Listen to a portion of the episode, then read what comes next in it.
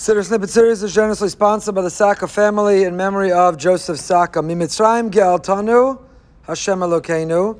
From Egypt you redeemed us, Hashem. U'mibeis avadim pidisanu. Mimitzrayim from Egypt. And what's Beis Avadim? A house of bondage. What is a Beis Avadim compared to Mimitzrayim? What's the difference between the two? And moreover, what's the difference between Ge'altanu you redeemed us, and Pidisanu, you redeemed us, you liberated us. Gyaltanu means you saved us, you redeemed us. What's the difference between Geula and Pedus Pedisanu? So Chaim Brisker has a fantastic explanation, a very beautiful and fundamental explanation that applies to this uh, sentence that we say, but it also helps us understand Chumash Parshios of Yitzias Mitzrayim, and the Haggadah itself. Chaim Brisker points out that Avadim have two factors to their Avdus. Being a slave is made up of, it's comprised of two components. The one hand, being a slave, are the actions or activities of being a slave, of being indentured, of being subjugated to another.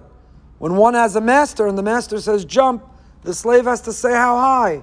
So there are the actions or the activities there is the subjugation of the slave who is at the will and the whim of the master. But there's another component of slavery which is much more fundamental, and that is not only the actions or the activities or the behavior which is guided or determined by the master, but there's the entire identity of being a slave. Even without being told or asked what to do, simply having the status and the identity of being a slave is something degrading, something demeaning. It's something which gives you an inferior status. It's something which makes you different. So that's what the sentence is pointing out that there were both components. Mimitzrayim ge'altanu and mibeis avadim pidisanu. The ge'altanu is from Mitzrayim. Hashem, they made us work. We were enslaved. We built the pyramids. And our children were turned into bricks. And we were indentured slaves reporting to the Egyptian taskmasters. And that, Ga'altanu, you redeemed, you put an end. We no longer had to engage in those activities. We no longer had to be responsive to their demands. But much more fundamentally, mi beis avadim pidisanu. You took us out from the identity of slavery. You gave us the identity of freedom. You liberated us and you enabled us to choose and to replace the Egyptian taskmaster with you. Not avadim to avadai, not enslaved to God, but to, to other human beings, to basar v'dam, but enslaved to Hashem himself. And that's the difference in these two words, Ge'altanu and Pidisanu, and Mimitzrayim and Beis Avadim. And Chumash, the Rav, the tradition of Reb Chaim, also understands sometimes we talk about Mimitzrayim, and really it should be Mimitzrim. What's the difference between Mimitzrim and Mimitzrayim? Mimitzrim means you relieved us, you released us, you redeemed us from those taskmasters. The Egyptians were identified as the ones who, to whom we reported we were enslaved. Mimitzrayim is different than Mimitzrim. Mimitzrim are the people. Mitzrayim is a culture, is a philosophy, is an attitude. We don't even begin to appreciate or understand because we're entirely immersed in it how molded and shaped we are by the Western culture in which we live. We may not be enslaved in the physical sense, but we are enslaved to a culture and a philosophy and uh, Weltanschauung. There's an entire attitude towards life and towards the world. And that's the distinction, Mi Mitzrayim and Mi Mitzrim. Mi Mitzrim means the Egyptians, the people. Mi Mitzrayim means the entire culture, means the entire attitude and entire philosophy and Hashem, in His kindness and His tremendous Rahmanos, redeemed us from both. The next sentence, Kol b'choreim haragta u'b'chorcha ga'alta. You killed all their firstborn, and you redeemed your firstborn. What's the fundamental difference here grammatically? B'choreim and b'chorcha.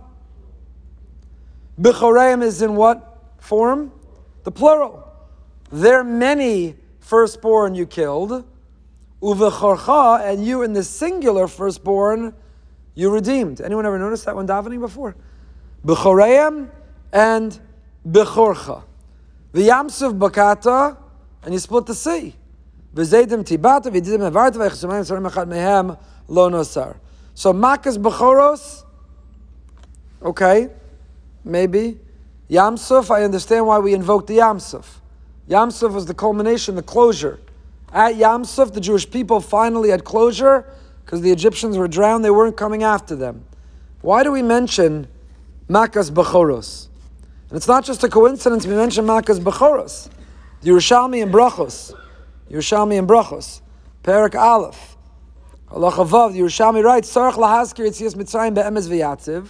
We know that we mention the redemption leaving Egypt in Emes in the morning. Rebbe Omer Tzarech Lahaskir B'malchus. In that context, how do we fulfill remembering Yitzias Mitzrayim? By mentioning and by submitting to Hashem's Malchus. Acherim Omrim, Tzarech Lahaskir B'makas B'choros, Ukriyas Yamsuf. In order to fulfill Shema, or in order to fulfill at least Emes V'yatziv, you have to mention, we're going to see this is Nogei Halacha. We'll see tomorrow night. Shlomo Zalman holds that a person has to actually concentrate, Emes V'yatziv in the morning, Emes V'amun at night, on, bless you, on Bechorei Marakta. You have to remember and think about the killing of the firstborn. So I'll leave you as a question. We'll pick up tomorrow night. Why? Leaving Egypt, Bechlal, Yitzias Mitzrayim, I understand. That was Hashem's Yad Chazaka, Kodesh Baruch Hu revelation, His intervention in the world, I understand. Kriyas Yamsuf gave us the closure, I understand. But Makas Bechoreim, it's just like Hashem flexing. Why is it important to invoke that? Why must we concentrate on it? What's the deeper meaning of it?